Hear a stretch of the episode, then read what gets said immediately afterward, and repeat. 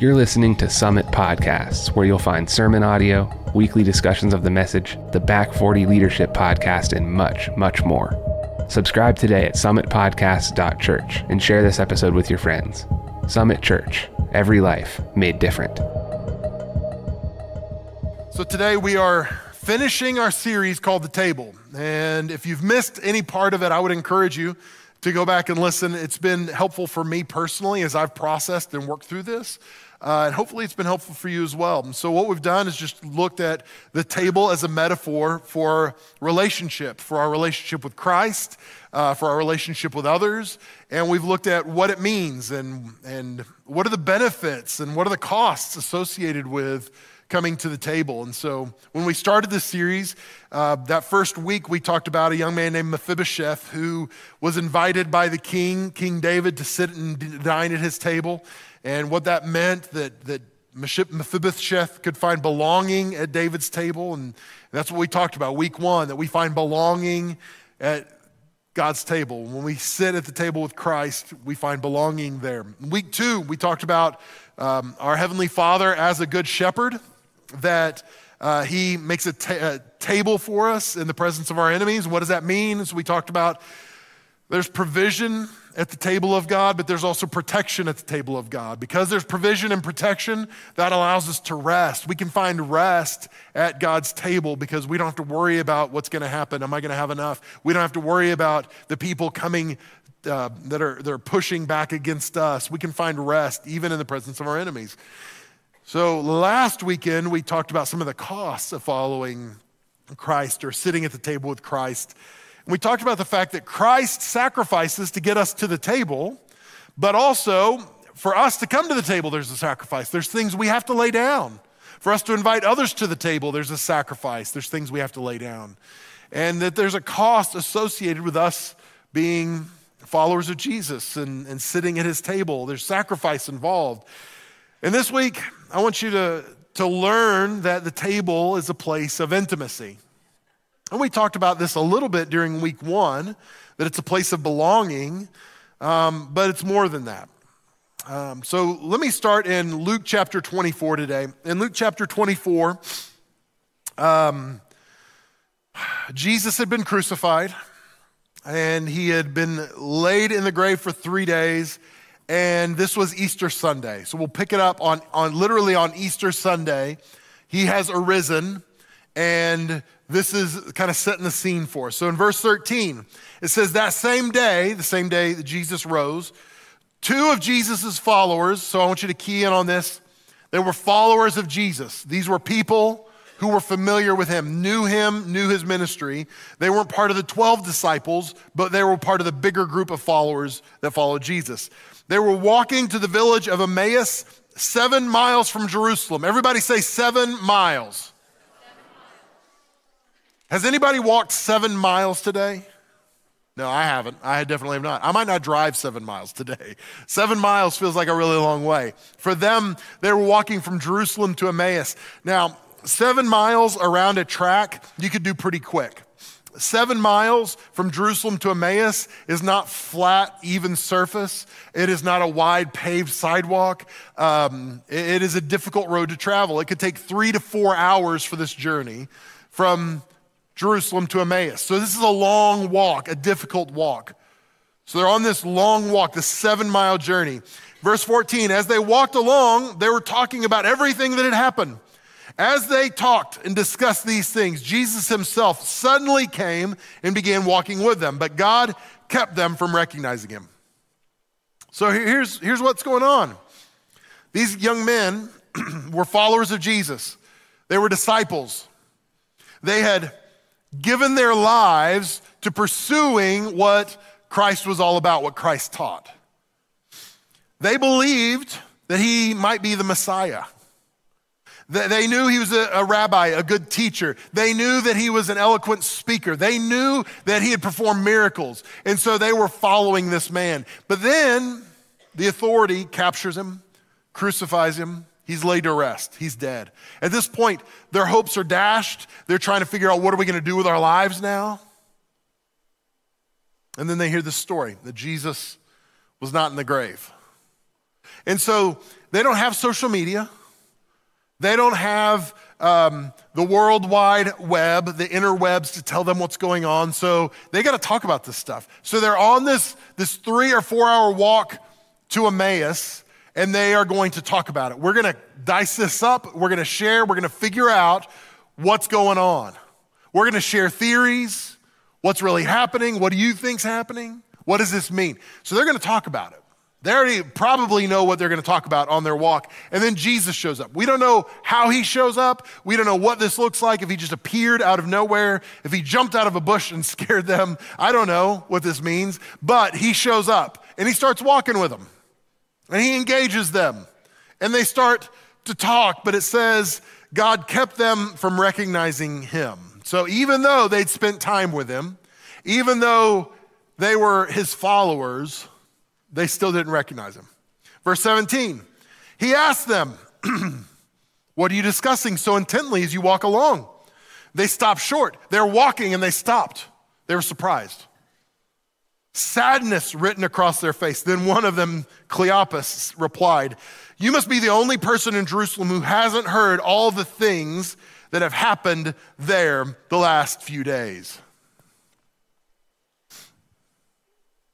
He says, basically,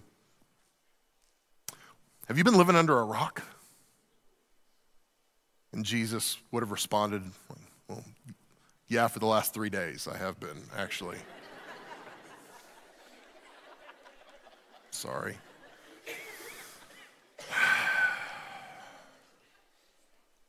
I'm a little ashamed of myself for sharing that. The older I get, the more these jokes come out of me. Like it's dad joke sickness, I'm sorry.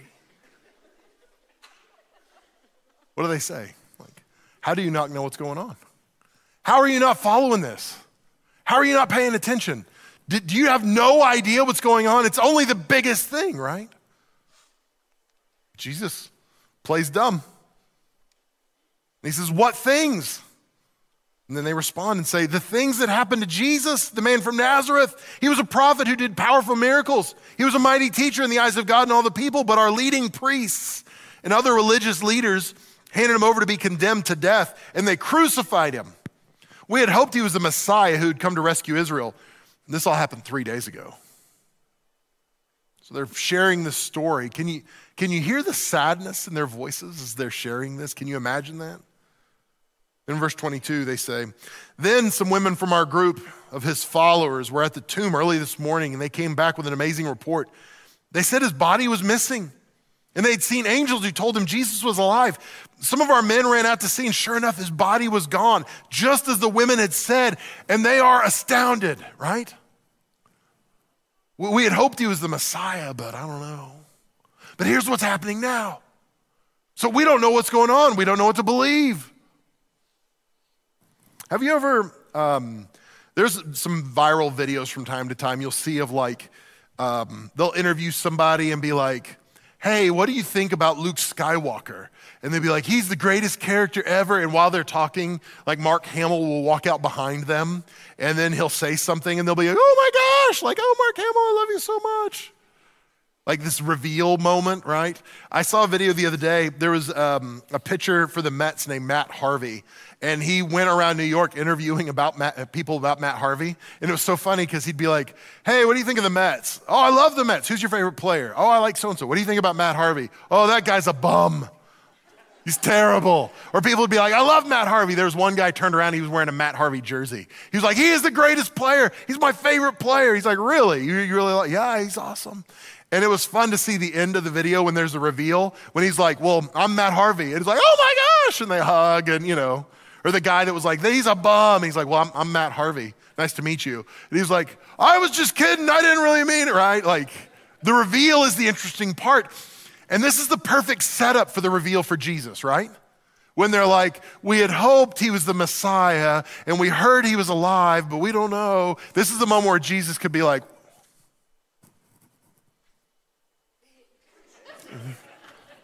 nice to meet you, right? And you'd think that's what would happen. That this is the moment Jesus goes, it is I. And he levitates and right, and they're like, oh my gosh. It's kind of the opposite. Then Jesus said to them, "You foolish people. You find it so hard to believe all the prophets wrote in the scriptures? Wasn't it clearly predicted that the Messiah would have to suffer all these things before entering into his glory?" Then Jesus took them through the writings of Moses and all the prophets, explaining from all the scriptures the things concerning himself. You foolish people. This sounds harsh, but he basically said, you idiots. Have you not been paying attention to what the Bible says? Do you not know what scripture says? You should know this. And he doesn't say, you are my followers, but he was implying you should know. Why don't you recognize this? And the reason they didn't recognize this is because of what they felt. They felt sadness in this moment. And Jesus was saying, don't you remember what the Bible says? But here's the thing about sadness and loss and hurt and brokenness. It makes us forget what the Bible said. All of us. I'm the preacher here. I'm the pastor of this church. And if I don't guard my heart, it's easy for me to forget what the promises of God are. Who is Jesus and what has he done? It's easy for me to doubt and go, well, I don't know. Maybe God can't show up. Why? Because I've forgotten. And in the same way that Jesus rebukes these men, I feel like Jesus rebukes us and goes, you foolish people, why are you doubting? Why are you afraid? Why do you lack faith? Why do you not understand this? It's in the Bible. We know this. But he rebukes them in that moment. And then he doesn't just rebuke them and say, you should know better. He goes on to give them a master's course in Old Testament survey. He said, okay, we got some time. I'm gonna help you understand this better. So what does he do? He says, let's walk through what Moses had to say about who Jesus was. Let's walk through all the prophets and what did they have to say about who Jesus was. He teaches them everything the Bible says about who Jesus was and who he was going to be. You think my sermons are long? This was 3 or 4 hours. Jesus is like, and another thing, right? Just when they think he's wrapping up and he's like, hey, I'm gonna let our Blairsville campus go, but there's one more thing, right? He just keeps throwing stuff in. 3 or 4 hours, he's telling them about the Old Testament. Here's what Moses said. Here's what the prophets say. He's going through this with them. And this is what it says in verse 28. By this time, they're nearing Emmaus and the end of the journey. Jesus acted as if he were going on, but they begged him, stay the night with us since it's getting late. So he went home with them. As they sat down to eat, and some translations say, as they reclined at the table, he took the bread and blessed it. Then he broke it and gave it to them. Suddenly, their eyes were open and they recognized him. And at that moment he disappeared. They said to each other, didn't our hearts burn within us as he talked with us on the road and explained the scriptures to us? See, in hindsight, they could look back and go, oh, we see that we were with Jesus now, but they didn't recognize it in the moment. It's interesting because they were followers of Jesus. They had spent time with him. They were acquainted with him. They had had meals with him probably. They had talked with him. They had heard him talk. They had heard him teach. They had heard him preach. They'd seen signs and wonders and miracles and all the things, but they didn't recognize him. They didn't know Jesus until they got home. Until they got to the house and sat down for their meal, they didn't know Jesus. And let me submit something to you. I think there are a lot of people in churches all over the world, but specifically in America, that we do lots of religious things. We're around Jesus a lot. We know the right words to say. We've seen things he's done. We would say we're followers of Jesus. But we've never invited Jesus into the personal, intimate space of our own hearts and our own lives And because we have failed to do that, we fail to really know Jesus. Now, we know lots of things about him, but we don't know him. See, there's areas of our lives we don't want to invite Jesus into. You don't believe me? That's why people get uncomfortable when we start talking about money, right? Because like people are like, hey, this is not your area of concern. Jesus, you're invited into salvation. I don't want to go to hell. I do want to go to heaven. So I invite you to be my savior. But everything else is off limits. My relationships, my business, my money, my possessions, all that stuff is mine. So stay out. And I'll submit to you, I don't believe we can really know Jesus until we invite Jesus into every area of our life. The areas that are uncomfortable, the areas that maybe we've got some insecurity in. So a few years ago, many years ago now, Kim and I, we lived in Texas, and we moved from Texas to Oklahoma, and we moved in 2008. And I don't know if any of you remember 2008, but that was a bad time to be selling homes in the United States. And so we were trying to sell this house in Texas, no buyers, so we rented it. And they paid us rent occasionally, from time to time. They never ever, the whole time they lived there, paid us the full rent, but they paid us partial rent sometimes, which needless to say caused some stress in our lives. But here's the thing, it was my house, but they occupied it. Legally, I could go look at the house, inspect the house whenever I wanted to or needed to, because it's my house. I had keys to the house, but they occupied it. And so I would call them from time to time if we'd be in Texas, and I would let them know, hey, we're gonna be in town. I'd like to stop by and just look at the house. And there was always resistance. Well, I mean, you can, but. Now, legally, I gave them notice. I had the right to walk into the house at the appointed time and go in whatever room I wanted. That was my legal right to do that. But inevitably we'd get there and it'd be like, hey, it's good to see you. How's everything going? Oh, everything's great. And we'd be standing in the entryway. Okay, good. Well, I'd like to just take a look around. Well, yeah, you can do that. But it was not welcoming, like, come on in. It was like, yeah, you can do that if you walk by me or if, you know. And well, it's probably better if you don't go in because, well, we've had some problems with, so why don't you not? So what was he doing? He was trying to limit my access to a house that I owned. And this is how we approach God many times. We come into a church service or we have a spiritual moment with God and we go, God, you've got my life, you've got my heart, I am all yours, I'm all in. And by all in, I mean, you've got this area. The rest is mine. And God goes, well, I'd like to talk to you about it. And you go, no, I don't think so. That area's off limits. Well, why don't I just take a look? Nope, I'd love to, but you can't. Well, I thought this was my house. Oh, it is your house. It's all yours, God. But just not this or this or this or this or this. And then we wonder why we're not growing in our faith. We wonder why our relationship with God is so hard. It's because we don't know him. We walk with him. We hear lots of things about him. We've had some meals with him.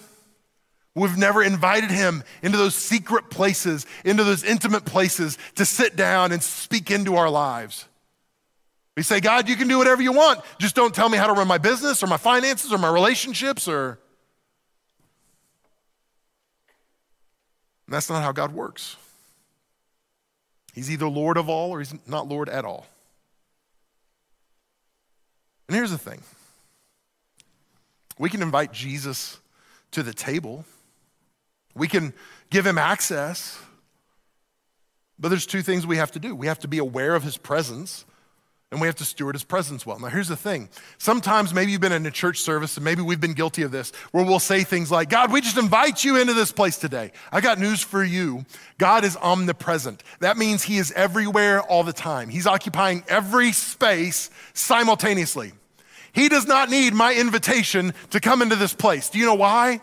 Because he was here before we turned on the air conditioner or the heater this morning. He was here before we unlocked the doors and started the coffee makers. He was here already. God's like, Yeah, I know. I've been waiting on you to show up, right? So what's the difference? It's awareness.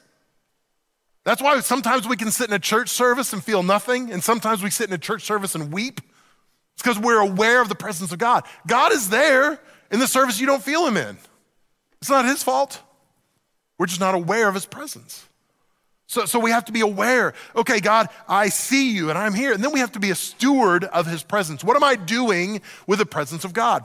So some of you, maybe during the series even, you've invited your family. You've recognized, hey, we've done a bad job eating together as a family. So family, we're gonna eat together. And your kids are like, oh, and so they come to the table. You're like, we're gonna sit around the table and we're gonna eat together. And if all you do is sit around and eat while everybody is looking at their devices and their phones and their iPads, and they've got their AirPods in, and they're just paying attention to their thing, here's the deal. You are together at the table, but there is not an awareness of each other because you can go, hey, and finally they're like, oh, what do you need? Why? Because they were not aware of you, right? This is the way we come to Christ sometimes. We're like, yes, come to my table, Jesus. I'm just gonna be engrossed in my thing though. I'm not gonna pay attention to what you have to say, no matter how hard you bang on the table. And then we've got to do something with that. Because if all you do is sit at your table with your family and they're all looking at their devices, they're not engaging with each other, then you're not stewarding that moment well. And when I say steward, I mean, what are you cultivating? What are you trying to build? What do you want to be produced in that moment? Because if all you want to do is sit at a table while you eat your food and pay attention to your devices, great, you've done it. Mission accomplished. But if you want something to be produced from that, you've got to be intentional. You've got to say, hey, we're putting away devices. We're going to pay attention to each other. We're going to be aware of each other, and we're going to do something in this moment together. And this is the same thing we have to do with Christ. We are aware of his presence. We invite him to the table, and we say, Jesus, I'm going to focus on you. I'm going to concentrate on you, and I want to steward this well. I want the right things to be produced from this interaction and this relationship.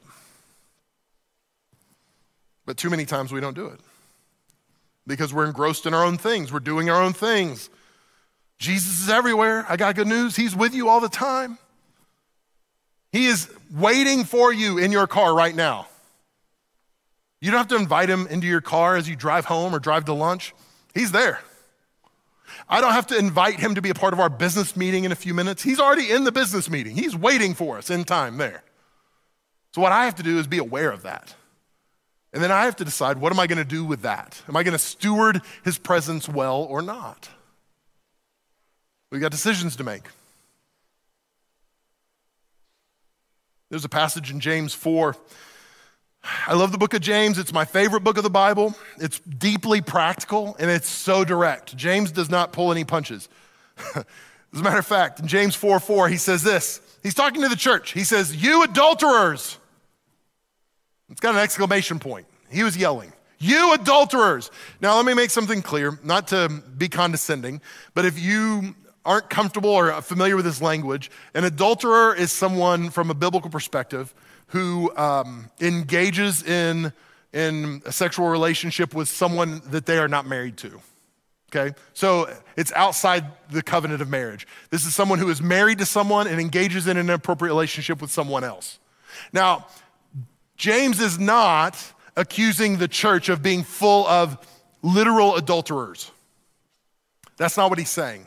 He's calling them spiritual adulterers. He's saying, you are supposed to be the bride of Christ, married to Christ, but you are cheating. You've got a wandering eye. He says, don't you realize that friendship with the world makes you an enemy of God? I say it again. If you want to be a friend of the world, you make yourself an enemy of God. And here's what he's saying, if I can put it into our context just a little bit, take just a tiny bit of liberty with this. He's saying, you're sitting at the wrong table. You've told Christ, this seat is for you. I'm sitting with you, Jesus. But it's only on Sunday mornings. It's only on Saturday night. It's only when I have a chance to watch online. Other than that, I'm gonna sit at this table because this is where my attention is. This is where my affection is. So that when this is convenient, I'm here. I am all yours as long as I wanna be. Otherwise, I'm gonna be at this table over here with something else that has captured my attention. And what James is saying is very directly saying, hey, you're supposed to be in covenant relationship with Jesus, but you're not living that way. And then he says this, which mirrors what Jesus said. In verse 5, he says this, "Do you think the scriptures have no meaning? They say that God is passionate about the spirit he's placed within us, should be faithful to him." So let me stop there. He asked the question, it's rhetorical. Do you think scripture is meaningless?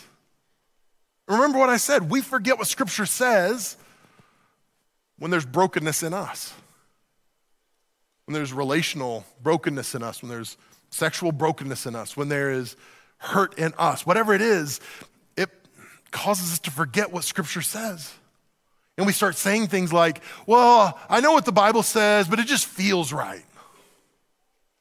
That's dangerous. Jesus would call you foolish. I'm not saying you're foolish. I'm just saying Jesus would, because that's what he did. James, the brother of Jesus, called the church adulterers. He's saying, you have forgotten what scripture says. Does it mean nothing to you? It either means something or it doesn't. But too often it doesn't for us when it's not convenient. And he says this in verse 6. He gives grace generously, as scripture says. So he said all these hard things, and then he softens and said, he gives grace generously, as scripture says. God opposes the proud, but gives grace to the humble. And what he's saying is, maybe you found yourself at the wrong table. Maybe you find yourself with a wandering eye, with an adulterous spirit. He says, God will forgive if you'll just come back humbly. And then he goes on to say this. He says, so humble yourself before God, resist the devil and he'll flee. Come close to God and God will come close to you. Wash your hands, you sinners. Purify your hearts, for your loyalty is divided between God and the world. This is a side note. I quoted James 4:8 as COVID was starting. Wash your hands, you sinners. And that was not, I got some hate mail about that one. They didn't appreciate that very much. I thought it was very funny. What does he say? Humble yourselves. Humble yourself. Come back to God and say, I was stupid. I shouldn't have been living that way. I shouldn't, and God will receive you. And then he says something that's so interesting. He says, come close to God and God will come close to you. So, have you ever, maybe you met somebody for lunch or coffee or something like that, and you sat with them, and when you sat down, maybe their body language said they weren't very interested in what you were having to say. Maybe they were sitting, their body turned a little bit away from you. Maybe they had their arms crossed, where their body was aligned somewhere else instead of towards you. And so they would look at you from time to time, but they just seem disinterested. Like, oh, we're sitting together, but we're not really together in this moment. Have you ever had that moment before? Because I have. I'm like, listen, do we need to keep talking? Because it doesn't seem like you really want to. And sometimes we think this is how God approaches us. We say, Jesus, I'm all in, I want you. And Jesus sits down and goes, okay, you got 5 minutes, go. And I don't think this is how Jesus approaches us. In fact, what James says is, when we draw near to God, God will draw near to us. So what that says to me is that when we invite Jesus into that intimate place, that vulnerable place, that place that's really uncomfortable for us to invite him into, when we're being real and sharing our heart with him, and here's the thing, Jesus is omniscient. He knows it already, but there's something powerful about us sharing it with him. And us being in a place of vulnerability, saying, hey, I'm inviting you to know my heart. And not just the parts that I'll give you access to, but all parts of it. There are no rooms that are off limits in my heart, in my life. When we have that moment with Jesus, we invite him into that place, that intimate place. Scripture says, as we draw near to God, God draws near to us. So as we're sitting with Jesus and we lean forward, Jesus leans forward. And what he's doing is matching, it's mirroring. In sales, they talk about mirroring, that psychologically, when you mirror the person you're with, it brings unity. That you're subtly telling them we're on the same page as you mirror maybe their language or maybe their just their body language. It's sending a signal saying we are together in this, that we are unified, that we're walking, we're in agreement. And this is what Jesus does. We draw near to him and he draws near to us. We lean in and he leans in. And he says, I'm with you. You can trust me with your most intimate secrets. You can trust me with the deepest hurts. You can trust me with the broken places of your life. You don't have to worry. I'm listening, I'm engaged, I'm here for you. This is what Jesus does. And some of you are scared to death to have this moment because you think, what if? What if he rejects me? What if I'm not worthy? What if? And I want you to know this. You're not worthy. I'm not worthy. We're not worthy because we do the right things. We're worthy because Jesus deems us worthy. We're lovable because Jesus loves us. This is what he does. This is what he invites us into. See, the table is a means by which we can know Jesus. And this is what he wants. This is what he wants for us. This is what he wants from us. He just wants us to be vulnerable. He wants us to be real. He wants us to share every part of our life with him. In 1 John chapter 2, when I was writing this, I like practicality. I like being able to say, here's how you apply this tomorrow when you go to work. Here's how to live this out on your campus. Here's how to live this out at IUP. Here's how to live this out on your team, in your department, whatever it is. And I read this passage of scripture. It's in 1 John chapter 2. And this is what it says. We can be sure that we know him if we obey his commandments. So how do we know if we really know Jesus? If we obey his commandments. If someone claims, I know God, but doesn't obey God's commandments, that person's a liar and is not living in the truth. But those who obey God's word truly show how completely they love him. That is how we know we are living in him. Those who say they live in God should live their lives as Jesus did.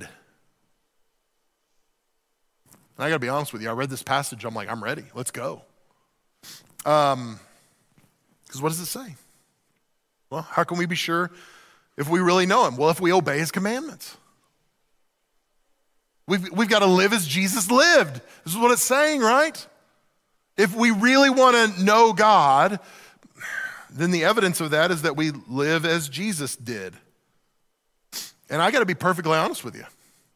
I read this and I'm like, great, here it is. How did Jesus live? And we're going to have 5 steps or 6 steps. What are the things Jesus did? This is what we're going to do too. And some of you right now are like, okay, we're ready. I'm ready to write these down. Let's go. Because I'm a doer, like, let's go, let's figure this out, let's work, right? And I read this passage and I'm like, yes, let's obey, let's just try harder. This is what it's saying, guys, try harder, work harder, and then we're gonna prove that we know Jesus. And the Holy Spirit just punches me in the gut. You ever have a moment when the Holy Spirit's like, hey, stupid? I'm like, okay. I had that moment. Holy Spirit's like, hey, stupid. That's not what it says. It's like, yeah, I know, but that's what we can do. Mm-mm. This is what it's saying. See, our tendency is to come up with our list of 5 things and go, I'm gonna do these 5 things and it's gonna be evidence that I love Jesus. And I'm gonna work really hard, I'm gonna try harder. And because I try harder, then Jesus is gonna know me and love me. That's broken. That's flawed thinking. That's not the heart of Christ at all.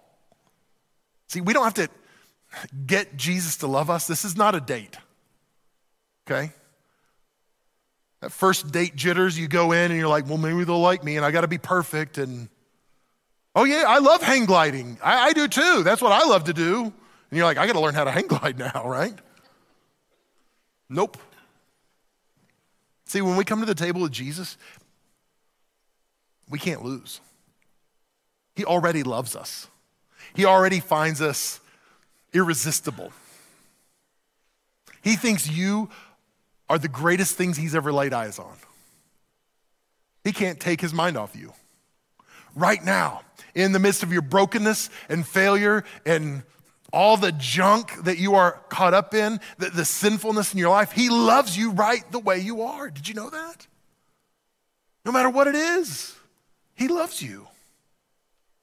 So we don't have to make him love us. And what this passage is talking about is the fact that when we know Jesus, when we invite him to the table and invite him into the intimate places of our lives and say, you have all access to my life. There is nothing off limits to you. When we invite him into that place and we really know Jesus, he cleans us up. He fixes us. I don't have to fix me. That's Jesus's job. I don't have to worry about how to stop sinning. That's Jesus's job. You don't have to worry about your addictions and your habits and all the stuff you're struggling with. That is Jesus's job. Your job is to know Jesus. And maybe that's the harder job, to be vulnerable and invite him into your broken places. To say, you have access to my life, but that's what he wants. That's what he desires. That's what he's after. How do we live as Jesus did? By knowing Jesus. See, the interesting thing about Jesus' disciples, I'm not sure that we ever see Jesus correct the disciples about their personality issues or rebuke them about a behavior or a habit other than unbelief, okay? But he's not like, Peter, you are so stubborn, right?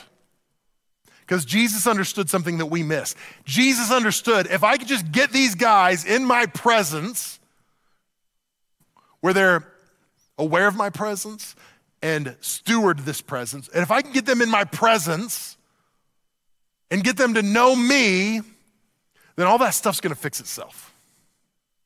See, some of you have been working so hard to break your porn addiction.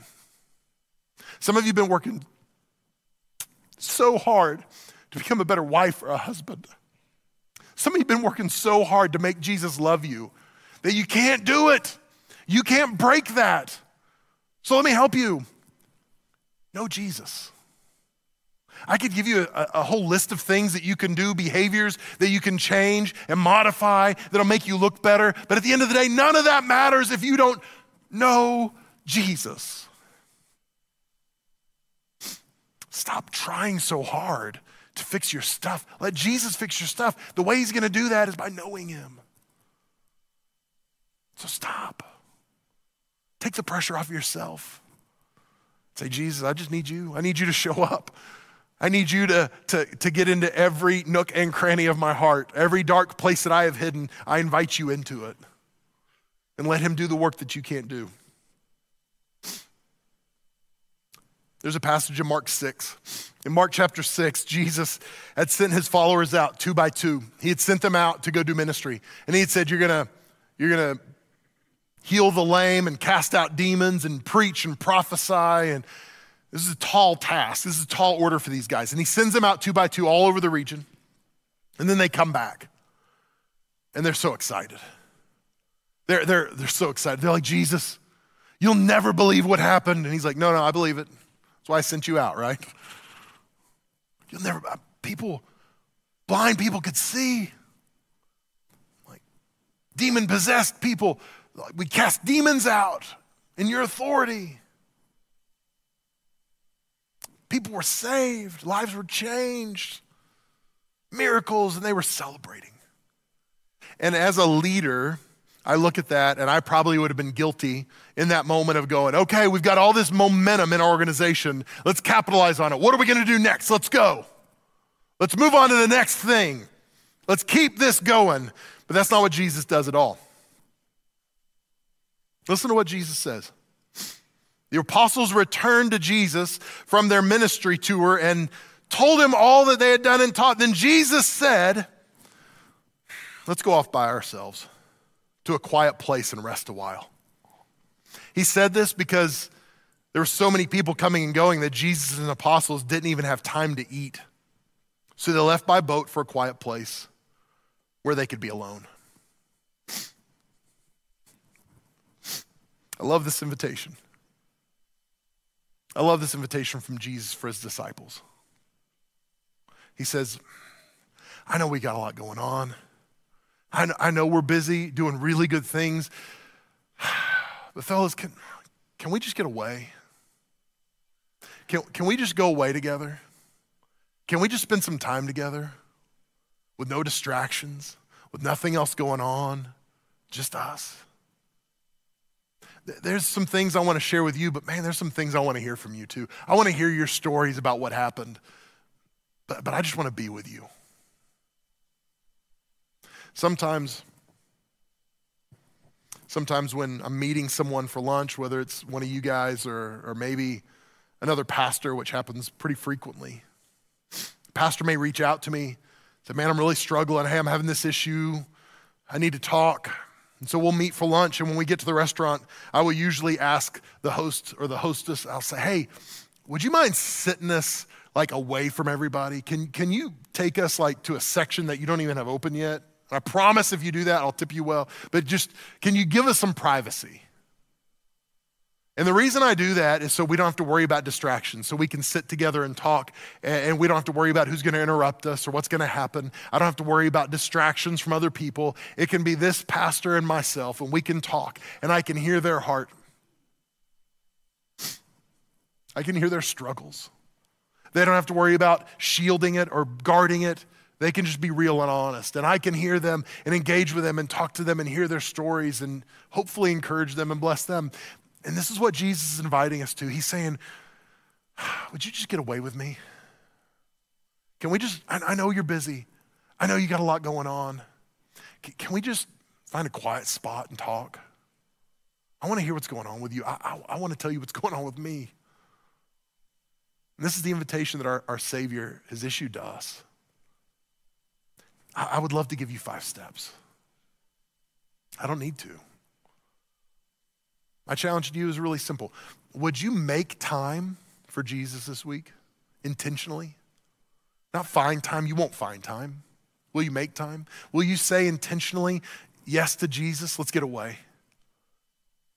Maybe it's a few minutes in the car on the way to work where you turn off the radio and you say yes to Jesus, no distractions. Maybe it's some time after you put the kids to bed where you can go be by yourself in the presence of God. Or you can turn off the distractions and the noise and just say yes to Jesus. Man, we make this thing too complicated so many times. Church is great. I'm so grateful for this church. I'm grateful for great worship and media and production and all the things we do, but can I help you with something? At the end of the day, Jesus just wants to know you. That's what he wants. Will you say yes to him? Will you say yes to his invitation to sit at his table? I'm turning it over to Pastor Colin right now. He's gonna close out our time. He'll give you a chance to respond there in Blairsville. I love you guys more than you know, and I'll see you back in just a few minutes for our business meeting. God bless you guys.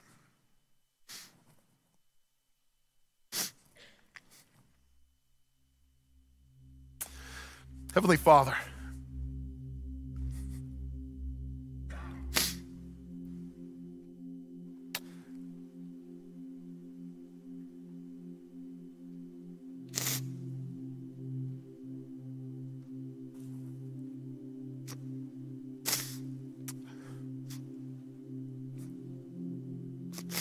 Lord, today I sense your presence so powerfully in this room. God, I acknowledge that you are here. Lord, I'm aware of it. And God, I pray in these next few minutes, you would help us steward this moment well.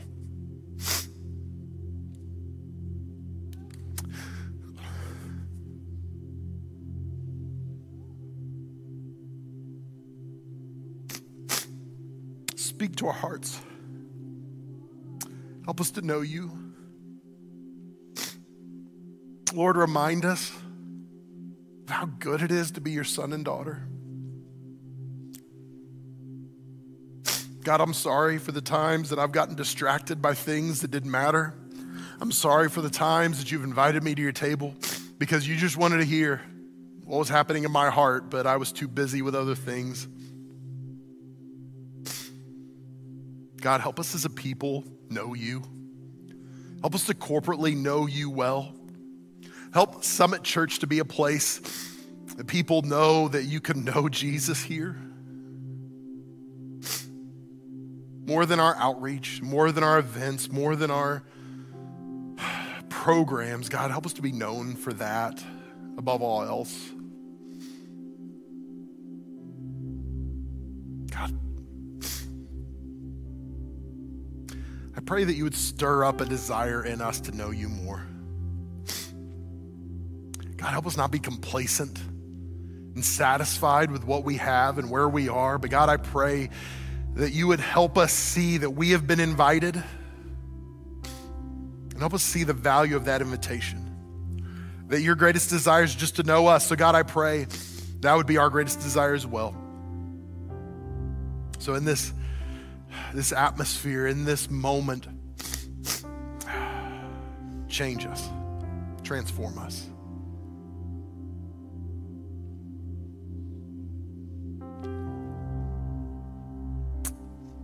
Thank you for loving us when we were unlovable. Thank you for chasing us down when we had run.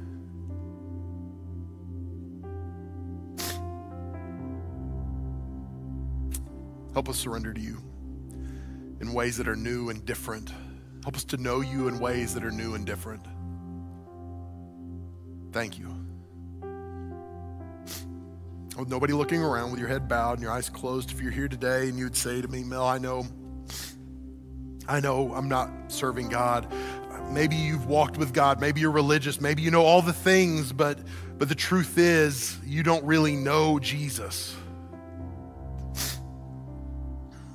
And today you say, I want to know him. I just want to be in relationship with him. I'm not going to embarrass you. I just want to pray for you. And if you want to be included in that prayer today to know Jesus, maybe it's the first time you've ever really prayed to know Jesus. Maybe you're rededicating your life today to know him anew. But if that's you, would you put your hand up real high where I can see it? And you can put it right back down. Yeah, thank you. 1, 2, 3, 4, 5, 6, 7, 8 hands on my left. Thank you on my right, a couple of hands. Praise the Lord. Yeah, up in the balcony. 2, thank you. 3, I see you. Yeah, thank you on my left. I see you. Praise the Lord. Thank you, ma'am.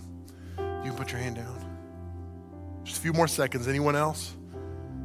You know the Holy Spirit's dealing with your heart today. You know that there's areas of your life you've kept hidden from God, limited his access. Yeah, thank you, sir. Romans chapter 10, verse 9 says this: if you confess with your mouth that Jesus is Lord, and believe in your heart that God raised him from the dead, you shall be saved. So we're gonna pray together today. We're gonna confess with our mouths today. We're not just gonna say a prayer mindlessly. We're gonna pray this prayer from our heart to a God who loves us.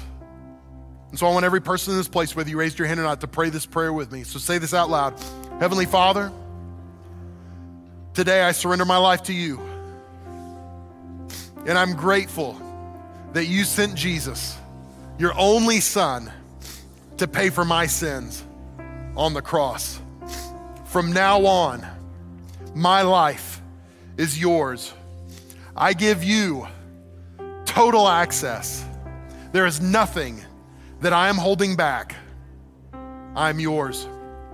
Use me for your glory and help me never go back to old ways or old thinking. But from now on, I'm all in. In Jesus' name. Amen. Amen. Come on.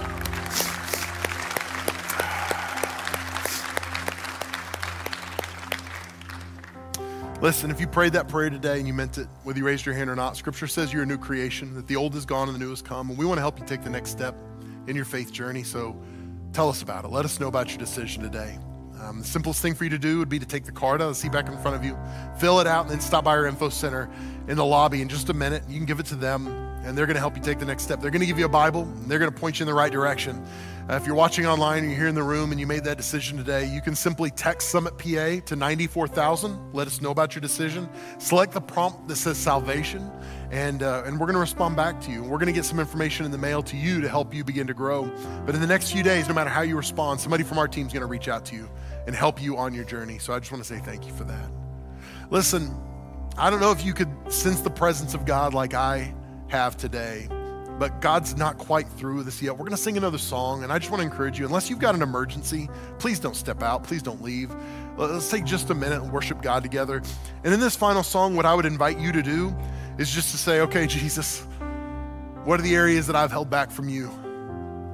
Jesus, I'm inviting you into every area of my life. Show me what needs to change, what I need to do differently. Show me if there are relationships, if there are things, whatever it is. And I promise he'll show you if you invite him into this moment. And so let's take a minute and do that. And while we're doing that, our prayer team and some of our staff are going to be down here at the front of this room. We'd love to pray for you. If you have any needs at all, as we sing this final song, please step out, find one of our team, let them pray for you.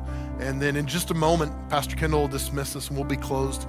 And then in about 10 or 15 minutes after we finish up, we'll come back in here for our business meeting. So don't rush off, stick around, but let's just take a minute. Let's steward this moment well, steward the presence of God well before we leave. So why don't you stand to your feet? Let's worship together one more time before we finish our time together, guys. Oh, I love you guys very, very much. I'm very glad I get to be your pastor. God bless you all. Have a wonderful day.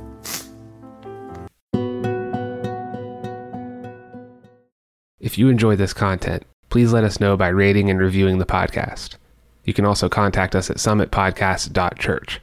Remember to share this episode with your friends and on social media. Summit Podcasts can be found on Apple Podcasts, Spotify, wherever you listen to podcasts, we're there. Thank you for listening to Summit Podcasts, and we will see you in the next episode.